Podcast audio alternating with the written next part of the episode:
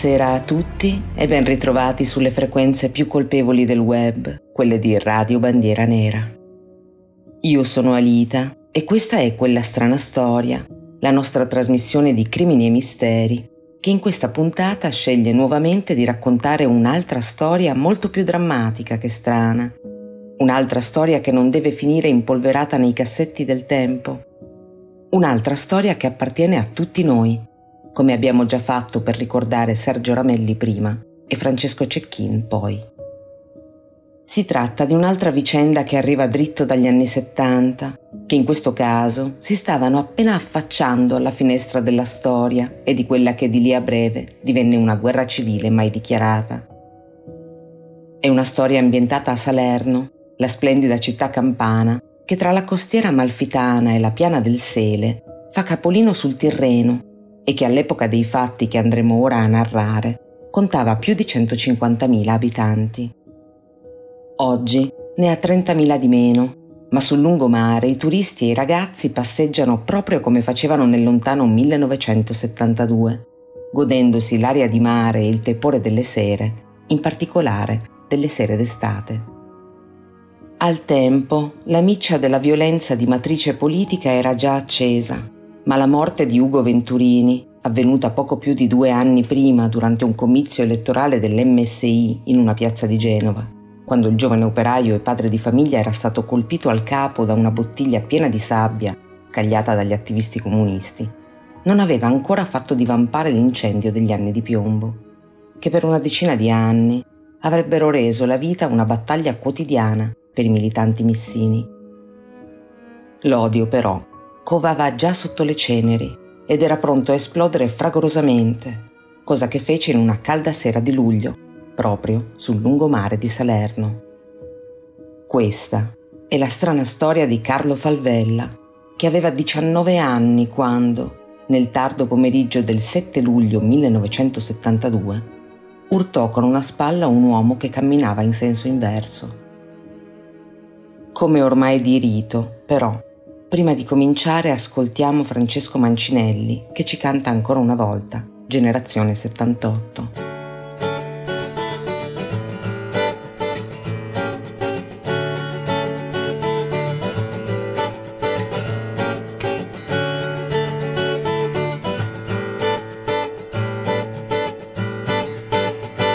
E ti svegli una mattina ti chiedi cosa è stato rigettare i tuoi pensieri sulle cose del passato. Prendi un fazzoletto nero che conservi in un cassetto. Cominciare tutto un giorno forse un giorno maledetto frequentando certa gente di sicuro differente. E un battesimo di rito con il fiato stretto in gola quando già finiva a pugni sui portoni della scuola e inciampare in un destino che già ti cresceva dentro da bambino.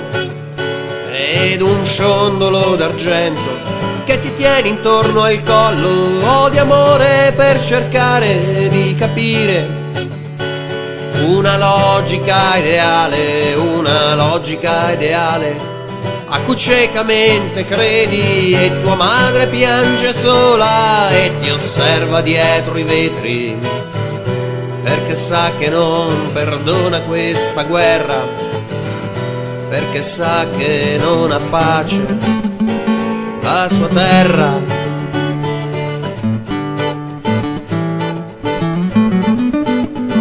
Un partito vecchia storia un'eredità che scotta nell'ambiguità di sempre, come un senso di sconfitta e ignorare circostanze, giochi assurdi di potere, che ne sai di quel passato di nostalgiche illusioni, di un confronto che da sempre si è attuato coi bastoni e sentirsi viver dentro.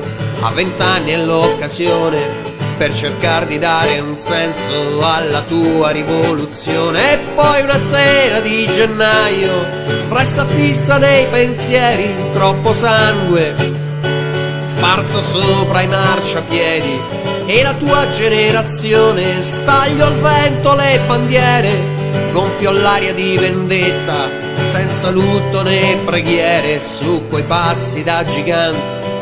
Per un attimo esitare, scaricando poi la rabbia delle auto lungo il viale.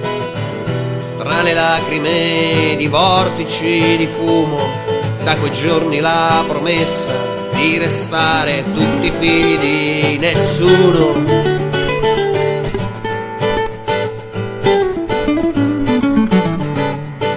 giorni di prigione ti rischiarano la vista, dimmi come ci si sente. Con un'ombra da estremista, cosa provi nelle farse di avvocati e tribunali? Ed Alberto che è finito dentro l'occhio di un mirino, la democrazia mandante, un agente l'assassino, e Francesco che è volato sull'asfalto di un cortile con le chiavi strette in mano, strano modo per morire, braccia tese funerali ed un coro contro il vento, oggi è morto un camerata, ne rinascono altri cento, e il silenzio di un'accusa che rimbalza su ogni muro, questa volta pagheranno, te lo giuro, poi la sfida delle piazze ed i sassi nelle mani, caroselli di sirene e chi sempre più lontani. Quelle bare non ancora vendicate, le ferite quasi mai rimarginate.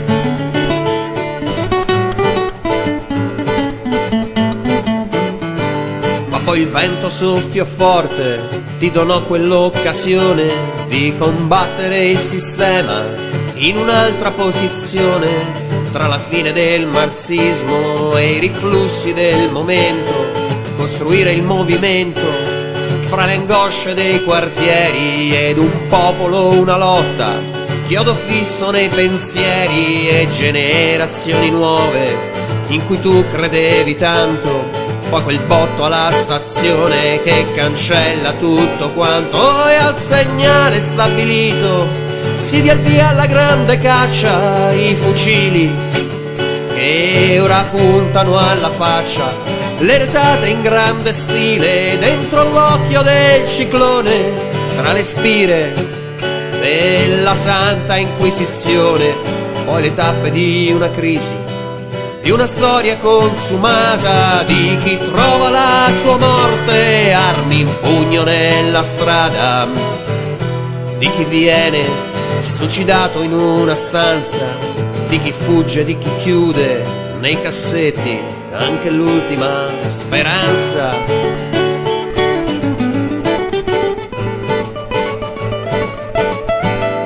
E ti svegli una mattina sulle labbra una canzone e l'immagine si perde sulla tua generazione, quei ragazzi un po' ribelli e un po' guerrieri che hanno chiuso nei cassetti e in fondo ai cuori tanti fazzoletti neri.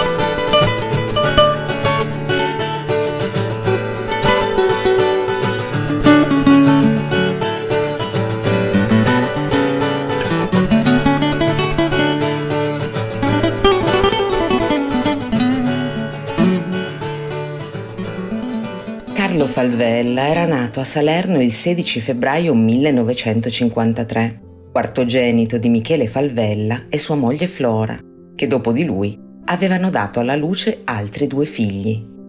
In tutto cinque maschi e una femmina. Il capofamiglia, Michele, era professore di lettere al liceo, cattolico tradizionalista e amico personale di Monsignor Marcel Lefebvre, il celebre arcivescovo francese che si schierò contro il Concilio Vaticano II. Il signor Michele era stato in guerra, dove aveva anche perso una gamba, ma non si era mai sentito fascista.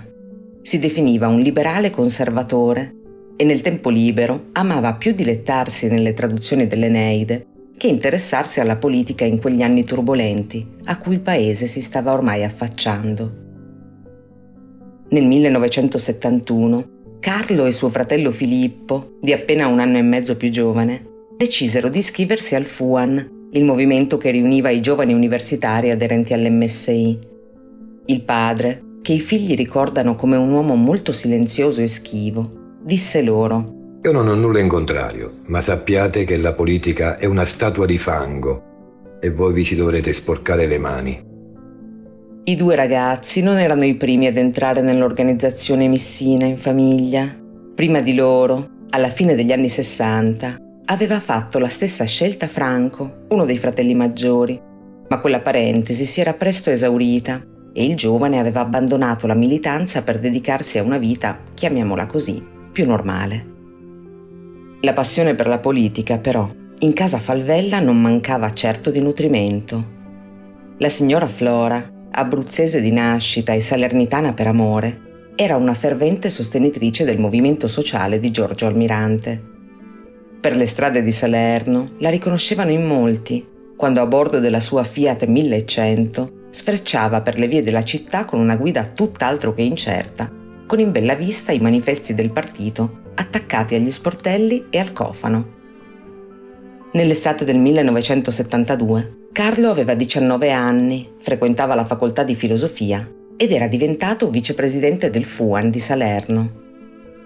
Era sempre stato un ottimo studente, nonostante un grave problema di miopia che a meno di straordinari progressi nel campo della medicina lo avrebbe condotto alla cecità prima dei 30 anni.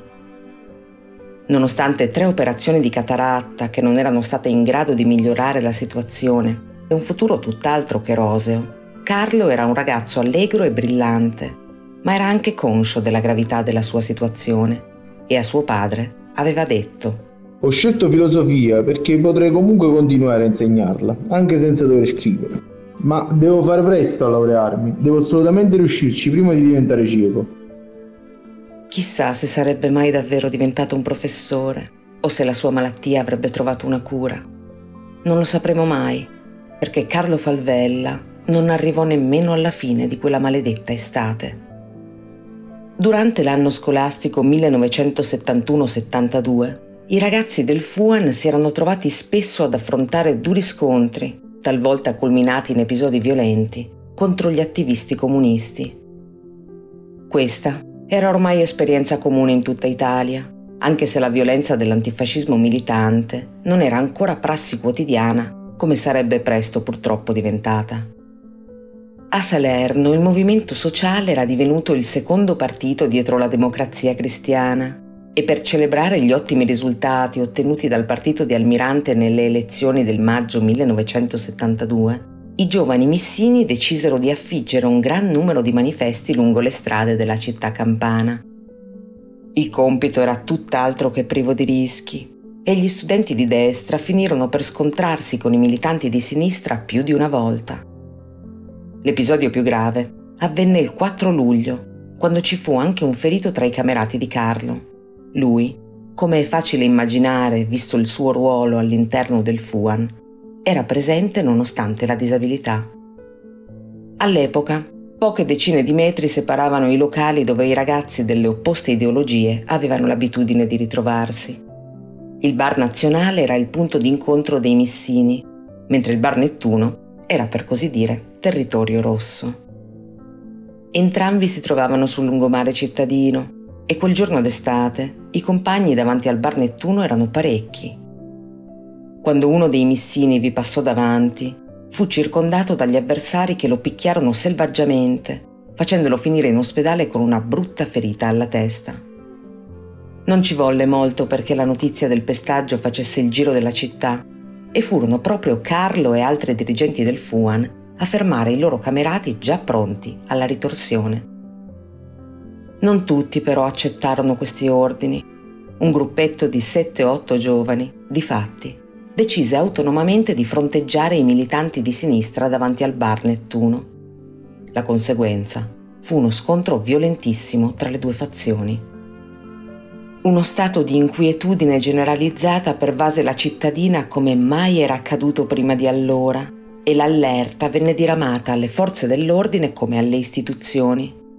I giorni immediatamente successivi trascorsero in un surreale clima di alta tensione. Poi, il 7 luglio, accadde qualcosa che avrebbe cambiato per sempre moltissime vite. Quel giorno, nel tardo pomeriggio, Carlo stava camminando tranquillo con l'amico diciottenne Giovanni Alfinito e una ragazza nella centralissima via Velia.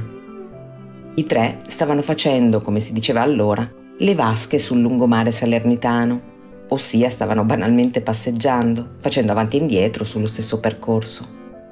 Giunti all'altezza del Piper, un locale frequentato per lo più da turisti, si imbatterono in due militanti anarchici a loro noti, che camminavano in senso opposto. Si trattava del trentenne Giovanni Marini e del suo amico Gennaro Scariati. Una volta fianco a fianco, Carlo urtò senza volerlo il primo, che lo accusò di avergli dato una spallata. Ne nacque una discussione durante la quale volarono parole grosse, ma la cosa sembrò concludersi quando entrambi i gruppetti ripresero la propria strada.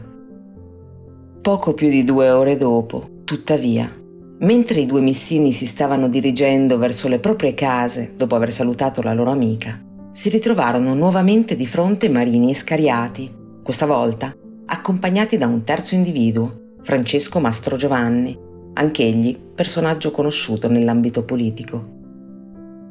Nell'incrociarsi, i giovani dei due gruppi si scambiarono sguardi abbastanza tesi e insistenti da portarli tutti a voltarsi, dopo essersi superati, per squadrarsi ancora. A dividerli non c'erano a quel punto che pochi metri, che Mastro Giovanni colmò rapidamente portandosi a ridosso di Carlo e Giovanni e gridando contro di loro. Andate via! Ve ne dovete andare! Il risultato fu una nuova accesa discussione che degenerò in una manciata di istanti, quando Mastro Giovanni diede uno spintone al più giovane tra i due missini, che tuttavia rimase in piedi. Sopraggiunse dunque anche Marini, che brandendo un coltello esclamò Ma mi sono proprio scucciata! E così dicendo afferrò il braccio destro di Giovanni Alfinito e lo colpì con un fendente all'inguine dal basso verso l'alto. Nella foga dello scontro finì per ferire anche il suo compagno, Gennaro Scariati, procurandogli un profondo taglio all'altezza del ginocchio. E fu proprio allora che gli eventi degenerarono. Carlo, che si era portato poco più avanti, tornò indietro per difendere l'amico e Marini gli si avventò contro vibrando colpi all'impazzata.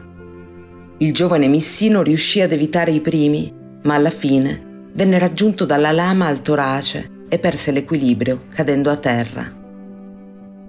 Tra le grida del suo amico che urlava Andatevene, andatevene! cercando di richiamare anche l'attenzione dei passanti e dei residenti, Carlo riuscì comunque a rialzarsi. Nonostante sanguinasse profusamente, riuscì a disarmare l'aggressore, che a quel punto lasciò cadere il coltello e si diede alla fuga con i suoi compagni. Nel momento in cui Giovanni, vedendoli fuggire, gridò Aiuto! Aiutateci! Chiamate la polizia! Una donna si affacciò alla finestra e gli urlò a sua volta. Invece di pensare alla polizia, guarda il tuo amico! Fu allora che il diciottenne si girò di scatto verso Carlo e lo vide a terra, la macchia vermiglia che si allargava sulla camicia. Gio, mi hanno ferito disse con la voce rotta dal respiro affannato. Disperato e a sua volta sanguinante, Alfinito fermò un'auto che passava loro accanto. L'automobilista caricò entrambi i ragazzi a bordo e si diresse a tutta velocità verso l'ospedale cittadino. Dalla vettura in corsa, il ragazzo urlò ai passanti: Hanno ferito Carlo! Hanno accoltellato Carlo! Come per chiedere ancora aiuto, come se qualcuno potesse tornare indietro e fermare quella mano che aveva colpito per uccidere. Noi adesso ci fermiamo per qualche minuto in musica. Questo è Massimo Morsello, che nel 1990, dal suo esilio londinese, cantava Intolleranza. E ogni giorno che passa è come un treno che arriva e c'è qualcuno che aspetta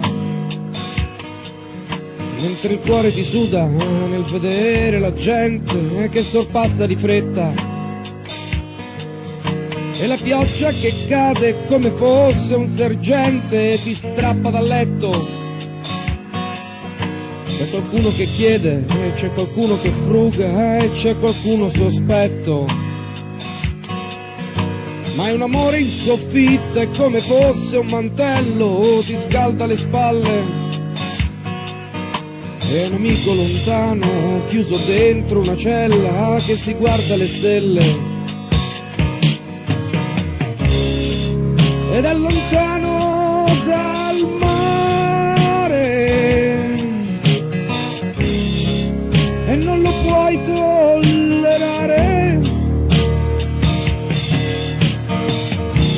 Allora esprimi la tua intolleranza e facci un bastone con cui poterti rialzare.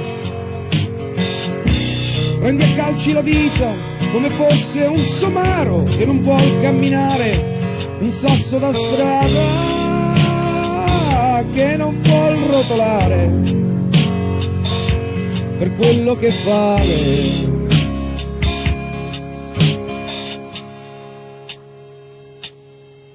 La violenza che hai dentro è come il tuo passaporto ed il fuoco alle spalle. Il tuo messaggio lasciato, un'impronta diversa ed è una preghiera alle stelle la gente che è intorno e che non ti riconosce, che ti fredda lo sguardo. Tu hai la forza del vento, hai la storia del vento e del vento è il ricordo. Ogni amico che parte è un bicchiere che salsa ed è una stretta di mano. Ma il tuo sguardo più forte, i tuoi sogni più veri lo proteggono bene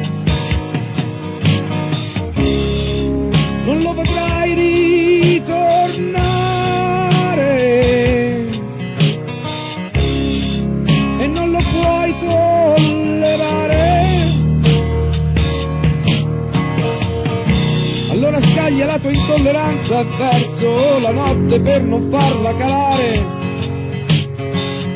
Accendi un fuoco nella tua vita che si riscaldi o che si faccia bruciare per quello che vale vita normale è una freccia nel cielo.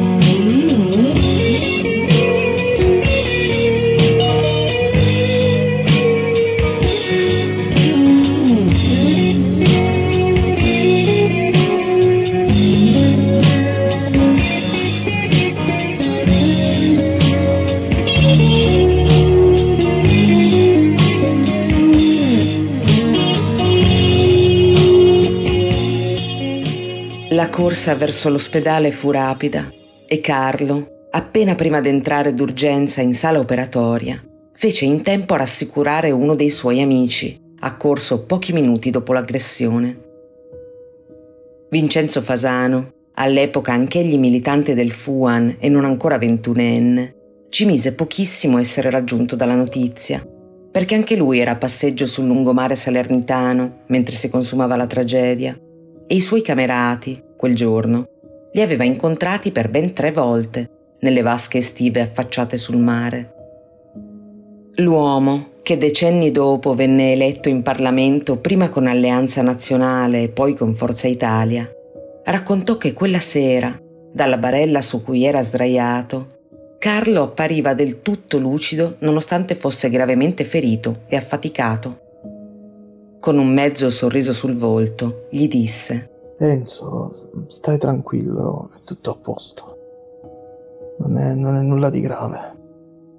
Purtroppo, il giovane Missino si sbagliava. Mentre veniva a sua volta trasportato in sala operatoria, anche Giovanni, che era stato ferito con l'amico, chiese notizie di Carlo e in seguito raccontò quel terribile momento. Mi risposero che solo un miracolo avrebbe potuto salvarlo, ma io a quel punto avevo capito che era già morto eppure mi sembrava impossibile. I medici misero in atto un disperato tentativo per salvare il diciannovenne, praticandogli una trasfusione di sangue e cercando al contempo di suturare la aorta recisa da due fendenti. Ma il ragazzo aveva perso troppo sangue e l'emorragia non accennava ad arrestarsi e alla fine, alle 22.05 di quel 7 luglio 1972, il cuore di Carlo Falvella si fermò per sempre. Era trascorsa solo mezz'ora dal momento in cui lui e Giovanni Alfinito si erano imbattuti per la seconda volta nel giro di poche ore nel suo assassino. Appena dieci minuti prima, i carabinieri di Salerno erano accorsi dopo aver ricevuto una telefonata.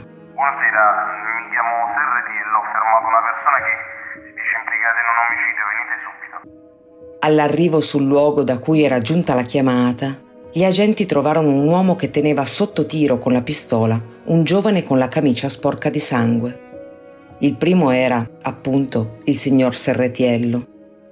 Il secondo era Giovanni Marini, trentenne, disoccupato, con un passato nelle file del Partito Comunista, che aveva abbandonato dopo essere approdato a posizioni anarchiche.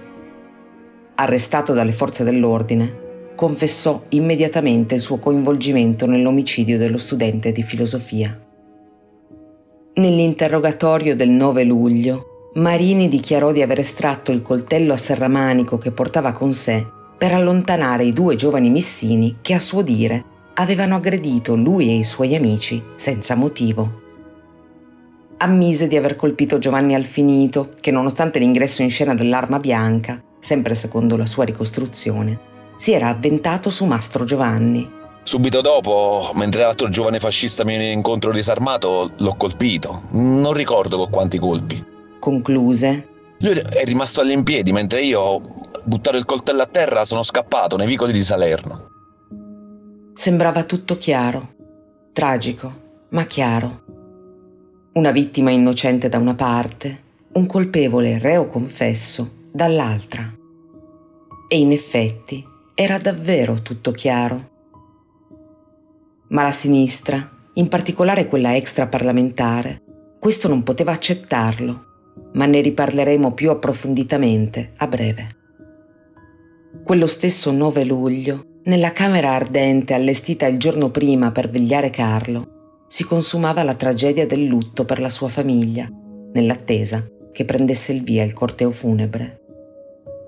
I giornalisti del Secolo d'Italia, organo di stampa del movimento sociale, si presentarono compiti e imbarazzati a svolgere il compito impietoso assegnato loro quello di chiedere ai genitori un commento al barbaro assassinio del figlio. Il padre di Carlo, Michele, si limitò a mormorare poche parole, devastato dal dolore, ma in qualche modo protetto da quel silenzio che lo aveva sempre caratterizzato. Scrivete che questa morte semini pace e che sia la fine della violenza. Il signor Falvella non sapeva che purtroppo la realtà di lì a venire sarebbe stata ben diversa. Carlo, difatti, fu solo il primo di un lunghissimo elenco e il suo sangue ne avrebbe chiamato altro e altro ancora, per dieci anni e più. La signora Flora, invece, sembrava svuotata della sua essenza. La donna vivace ed energica era svanita e al suo posto era apparsa una figura inebetita dal dolore, che restava accanto alla salma del figlio, carezzandogli il volto e sussurrandogli parole incomprensibili alle orecchie altrui. Continuava a chiamarlo per nome e fu tutto quello che i presenti poterono capire. Ma la leonessa che era in lei aveva tuttavia lanciato un ultimo ruggito all'apertura della camera ardente. Hanno ucciso mio figlio, ma non hanno ucciso la sua idea. Aveva esclamato davanti a tutti e aveva aggiunto che c'è? Perché mi guardate? Sì, sono missina anche io e ne vado fiera. Poi però si era lasciata avviluppare dal lutto. Da quel giorno cominciò a trascorrere ore e ore nella stanza del figlio perduto, le cui pareti aveva tappezzato delle sue foto, e così fece per anni e anni. Nel pomeriggio di una rovente domenica di luglio si tenne il funerale.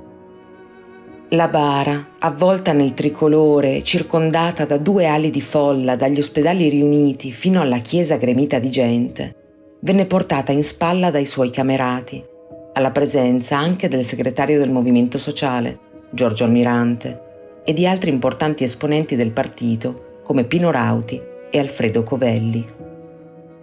Prima di concludere il percorso con l'arrivo nella parrocchia dove si tenne l'orazione funebre, il feretro venne fatto transitare anche davanti alla sezione dell'MSI di Via Diaz, dove lo studente ucciso aveva trascorso tante giornate e dove in vita aveva messo tutta la sua passione, il suo impegno e la sua dedizione, senza mai risparmiarsi.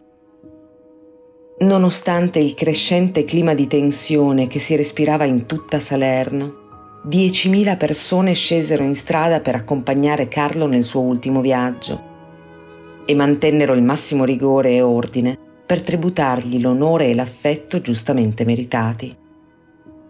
Una volta sciolto il corteo, fu Almirante stesso a farsi portavoce delle parole di Michele Falvella, chiedendo ai giovani di non lasciarsi contagiare dal virus dell'odio, di non precipitare in una spirale di vendette e ritorsioni, di non rispondere alle provocazioni degli avversari.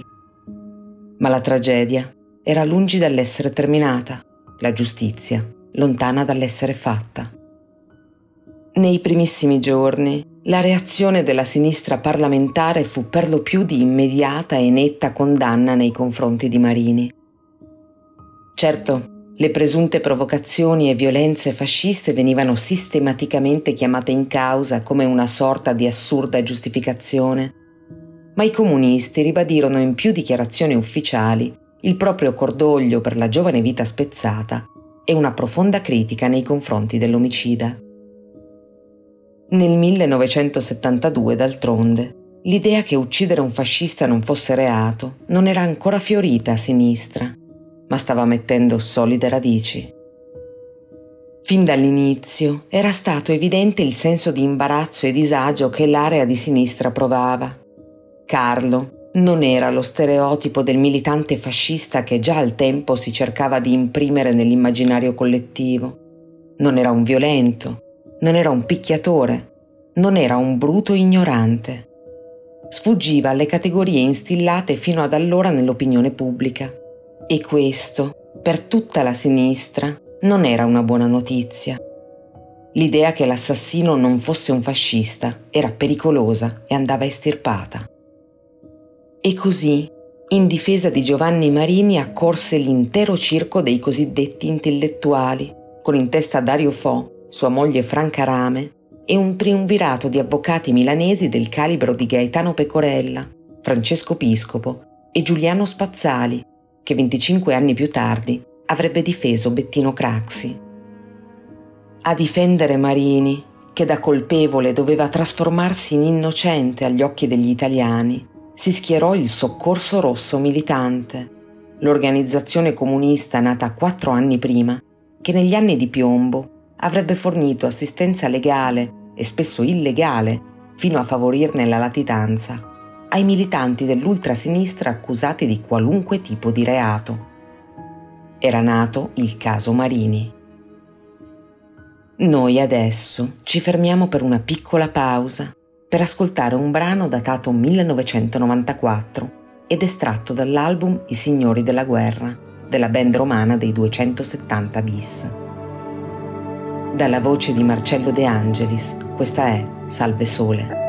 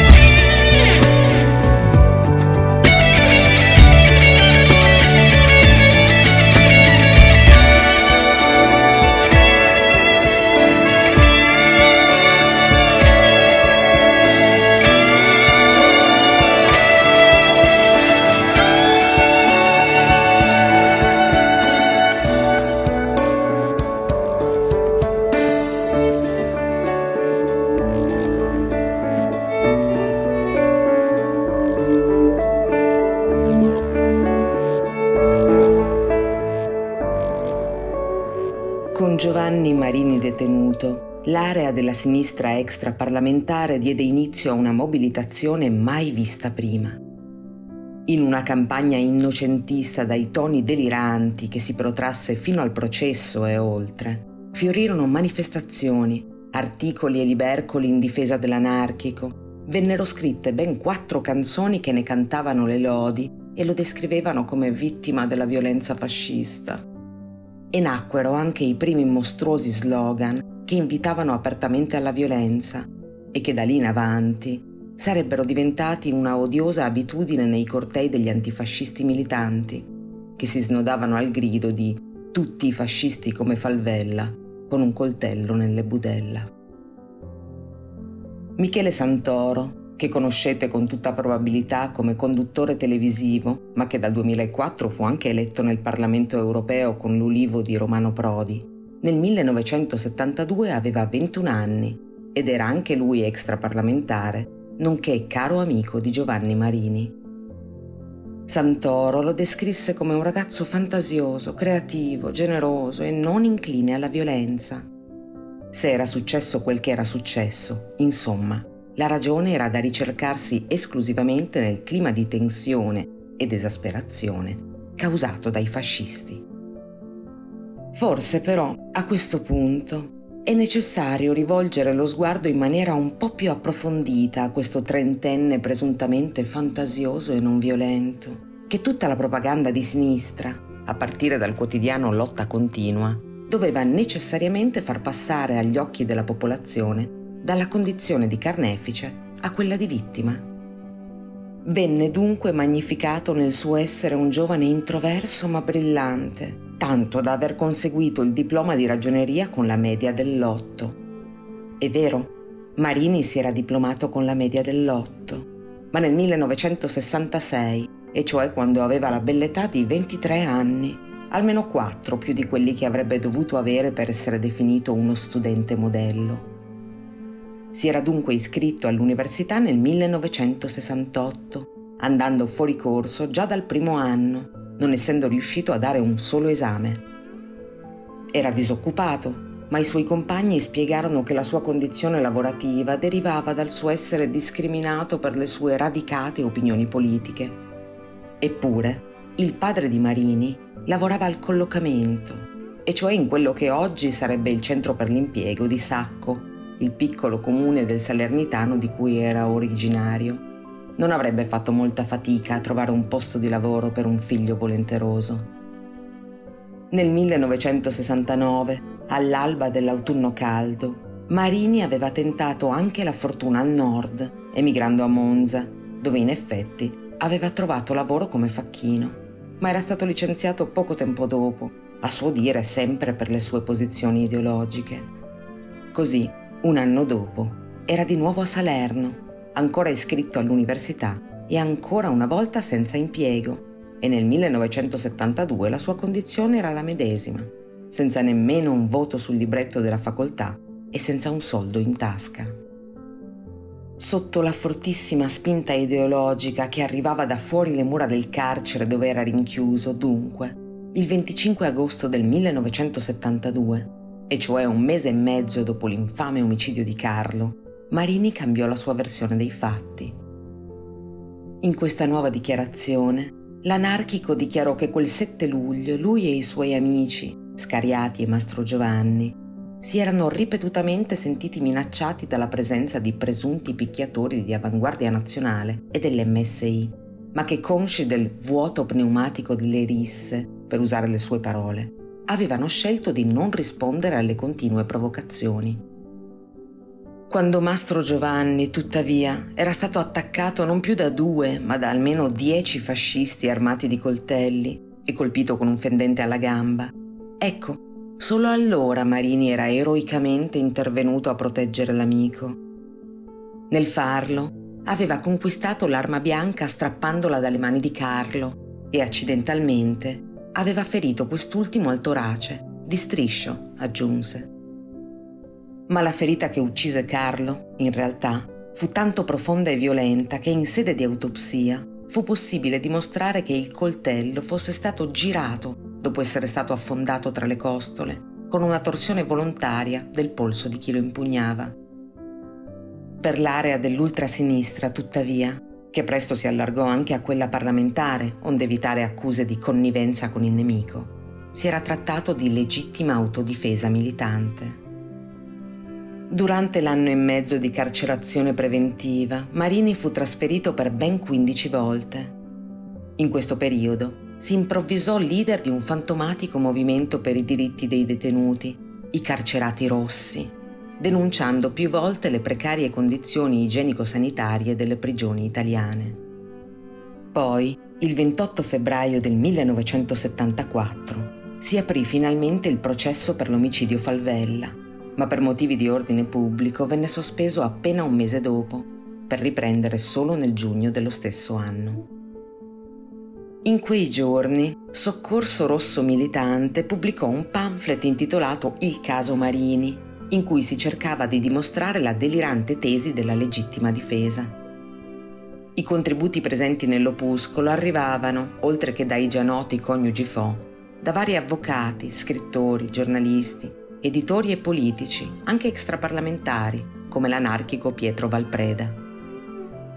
L'opera, se così vogliamo chiamarla, stampata da Bertani Editore, era un libercolo dalla copertina rosso fuoco, su cui campeggiava lo slogan Fuori Marini, dentro i fascisti. In esso si narrava una tesi decisamente bizzarra, destinata a scomodare la più classica dietrologia politica e a far leva su quel ragionevole sospetto tutto italiano nei confronti delle istituzioni. Secondo questa teoria, Marini era stato in qualche modo incastrato perché reo di aver condotto una scomoda inchiesta sulla morte, avvenuta due anni prima dei fatti di Salerno, e cioè nel 1970, di cinque anarchici calabresi avvenuta in un misterioso incidente stradale. I cinque, detti gli anarchici della baracca, avevano a loro volta redatto un documento di controinformazione che avrebbe svelato inquietanti risvolti sulla strage di Piazza Fontana, avvenuta nel 1969, e sui legami tra i vertici dello Stato, i servizi segreti e il cosiddetto principe nero, Giunio Valerio Borghese. La macchina di soccorso rosso trasformò in questo modo Marini da semplice militante a simbolo della controinformazione, una figura eroica senza macchia, un mito per l'estrema sinistra. Dal canto suo, Marini, dopo una vita di insoddisfazioni, trovò ben presto la propria dimensione da protagonista. Dalla prigione scrisse lettere, libri, prose e versi tutti carichi di una grottesca prosopopea nella quale autoalimentava il proprio mito. La sua raccolta di poesie dal titolo E noi folli e giusti gli valse addirittura il prestigioso premio letterario Viareggio nella sezione opera prima, un riconoscimento caldeggiato dai soliti coniugi Fo, oltre che da personaggi del calibro di Alberto Moravia e Camilla Cederna. Nell'ultima udienza del processo, il pubblico ministero Zarra chiese una pena di 18 anni per Marini, accusato di omicidio preterintenzionale aggravato e concorso in rissa. Il giudice Fienga, tuttavia, lo condannò a soli 12 anni, con tre di sorveglianza e l'interdizione dai pubblici uffici. Mastro Giovanni e Alfinito vennero assolti dall'accusa di rissa, mentre Scariati era già stato prosciolto in istruttoria. L'assassino ricorse comunque in appello e il secondo grado di giudizio si aprì nel Tribunale di Salerno il 2 aprile del 1975 e si concluse tre settimane dopo, il 23 dello stesso mese. Qui la condanna di Marini venne ridotta a nove anni, ma già nel 1979 gli venne concessa la libertà vigilata. Rientrato a Salerno, non fu mai in grado di integrarsi nella società sprofondò nelle spire dell'alcolismo e morì di un attacco di cuore il 23 dicembre del 2001, a 58 anni. Nei suoi ultimi anni di vita, a casa Falvella il telefono cominciò a squillare più volte al giorno. Quando mamma Flora alzava la cornetta, dall'altro capo del filo giungevano solo pianti, lamenti e singhiozzi. Nonostante l'inquietudine dei figli, lei insisteva a rispondere ogni volta. Sì, era lui. Diceva. Ne sono sicura. Era Marini. E così, per mesi, la madre di Carlo e il suo assassino stettero al telefono, senza dirsi una parola, ogni volta, finché i lamenti si estinguevano, spossati. Se si sia trattato di un incredibile perdono, possiamo solo immaginarlo. L'ultimo brano musicale per questa sera arriva dall'album Armi Lustri Absintium che il cantautore Federico Goglio, in arte Scholl, ha pubblicato nel 2010. Questo pezzo si intitola La bellezza e ci ricorda che i nostri ragazzi più belli ci hanno lasciato cuori infuocati.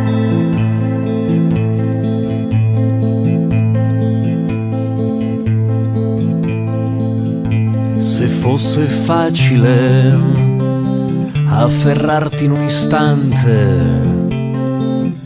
se fosse semplice morire in questo momento, ma per me è più facile ritrovarti in un granello di questa sabbia raccolta della Lamein.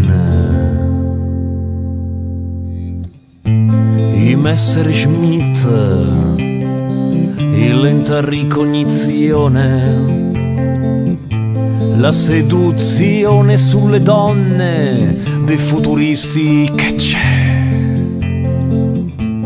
L'arte oratoria che si è già fatta azione. Lungo i cannoni che riversano fuoco sulla perfida Albione. Rapiscimi, sorprendimi con tutta la tua poesia, uccidimi e annientami con la perfetta follia.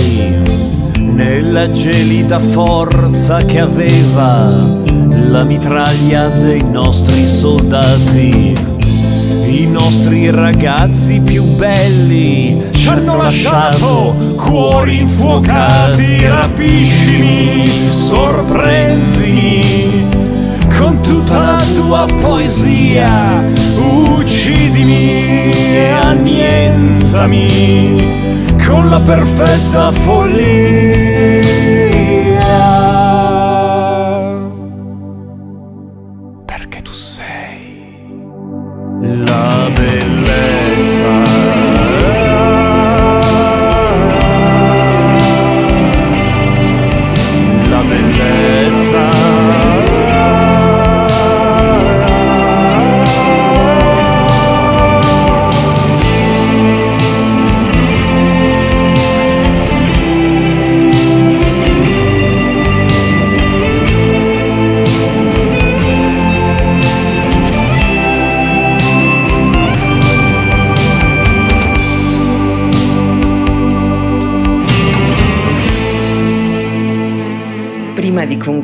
Questo episodio, abbiamo voluto dar voce a chi c'era allora e ancora c'è, e che è stato suo malgrado protagonista di questa tragica vicenda. Ascolterete le esclusive testimonianze di chi era più vicino a Carlo, di chi condivideva con lui le giornate, gli ideali e gli affetti. Questo è Giovanni Alfinito, che quel drammatico 7 luglio del 1972 era a passeggio sul lungomare salernitano con il giovane universitario che pagò con la vita l'aver voluto difendere il suo migliore amico e le loro idee. Era un ragazzo come noi, eh, per il fatto che noi avevamo un gruppo splendido, però veramente un gruppo di amici, un gruppo umano fortissimo, che ancora oggi penso sotto certi aspetti resiste, resiste perché siamo ancora in contatti tutti quanti, può darsi che qualcuno ha cambiato bandiera, ma più o meno quelli che siamo rimasti vivi, pochi, pochi, siamo tutti uniti. Carlo, Carlo era uno studente università che cercava di laurearsi prima di perdere la vista, ma questo che però grandissimo da già, che correva sulla Vespa, te la ricordi la Vespa di, di tutti, non, non si faceva condividere, non lo so, una forza d'animo che a me mi lasciava, mi lasciava a bocca aperta, cioè, io mi sarei disperato. Quello niente, andava avanti con un carro armato, non se ne poteva di niente sotto questo aspetto qua, aveva una forza d'animo, un coraggio, una personalità che hanno qualcosa di spaventoso. Eravamo sempre così, e, era bella, io mi ricordo due che bello, che bella vita, amici e tutti i resti, eccetera, allora sapere che sarebbe finito nel giro di pochissimo tempo in una notte a Salerno. Carlo mi manca ancora, eh, non mi vergogno di dirlo, mi dispiace per quelli che hanno ritenuto di essere miei amici e tutto il resto, anche se però morta mia moglie se lo ringrazio assolutamente su. Però sì, è qualcosa, cioè ho avuto il privilegio, io qua io ho avuto il privilegio di avere l'amicizia di Carlo Faldelli, quale era un ragazzo come noi, studente universitario, che non si era mai fatto diciamo così, limitare da quelli che potevano essere i suoi problemi di salute. Vivevamo la nostra vita spensieratamente, con tutto che erano anni, anni pesanti. Più di questi non vi posso dire, perché poi diciamo così, le parole non riescono a descrivere l'intensità della cosa. E ora udirete dalla voce di Marco, il più giovane tra i fratelli Falvella, che oggi è presidente dell'Associazione Internazionale Vittime del Terrorismo, il ricordo di quella sera terribile, quando il fratello maggiore Franco arrivò improvvisamente ad Avezzano, dove la famiglia era riunita, con la notizia che Carlo era ricoverato in ospedale. E noi stavamo, stavamo vedendo la televisione. Venne Franco, bussarono, andò ad aprire mia mamma e eravamo ad Avezzano. E disse, Franco, e che fai qua? Franco disse, no niente mamma, stavo con Enzo, siamo passati. Disse, tu Franco, che mamma che bello, stai qui, dove devi andare? Che fai? Io pensavo che dovessi andare a qualche parte. E disse, no mamma niente, eh, sono venuto perché Carlo ha mangiato delle cozze, gli hanno fatto molto male e... ed è ricoverato in ospedale anche mia mamma immediatamente chiudemmo porta, portoni e tutto, ci mettemmo in macchina e andammo con Franco e tornammo a Salerno. Tuo padre non c'era? Come no? Tutti insieme? Lasciammo tutto e tornammo. E nel tragitto da Vezzano a Salerno Franco praticamente inculcava a mia mamma un poco alla volta quello che era accaduto. Dal mangiare le cozze si è arrivato ho detto no vabbè che non è che ha mangiato le cozze ma ha avuto una questione con delle persone, hanno litigato e, e hanno fatto a botte e avrà preso qualche botto che gli ha fatto male e sta ricoverato in ospedale. Poi una volta arrivato a Salerno ci fermammo a via Vernieri dove era la sala mortuaria, allora c'era l'ospedale. Erano mi ricordo erano le 5 e mezza la mattina, qualcosa del genere, ora non ricordo l'orario preciso. Eravamo fermi in macchina e Franco disse a mia mamma guarda che eh, Carlo non c'è più, è successo questo, questo e questo. Trovammo, avemmo la fortuna di trovare un signore che molto cordialmente ci aprì la sala mortuaria entrammo nella sala mortuaria e praticamente Carlo stava su un tavolo di marmo con un lenzuolo che lo copriva fino al collo. Ovviamente non vi dico quello che fu la reazione di mia madre perché potrebbe essere immaginabile, anzi vi dirò di più, quando finisce la vostra immaginazione comincia la realtà. Tant'è vero che la dovettero portare via. Io ero spinto dalla curiosità di capire cosa c'era perché era morto. E quindi chiaramente che cosa feci? Sollevai il, il lenzuolo che lo copriva e teneva 4-5 calze per le varie parti del petto. E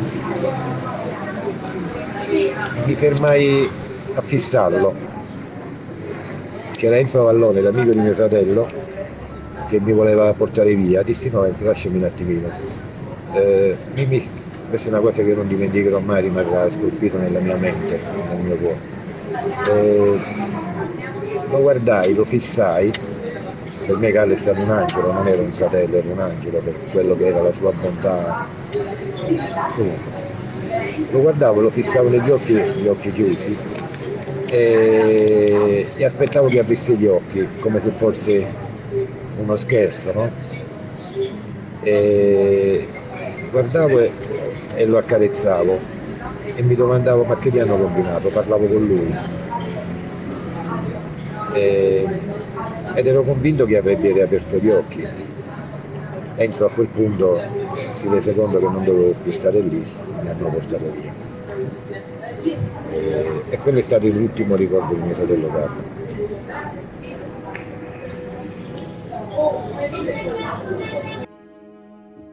L'altro fratello di Carlo, che con lui aveva scelto di impegnarsi nella militanza politica, Filippo, è stato consigliere dell'MSI a Salerno per due volte e in seguito si è dedicato a tempo pieno alla professione di avvocato.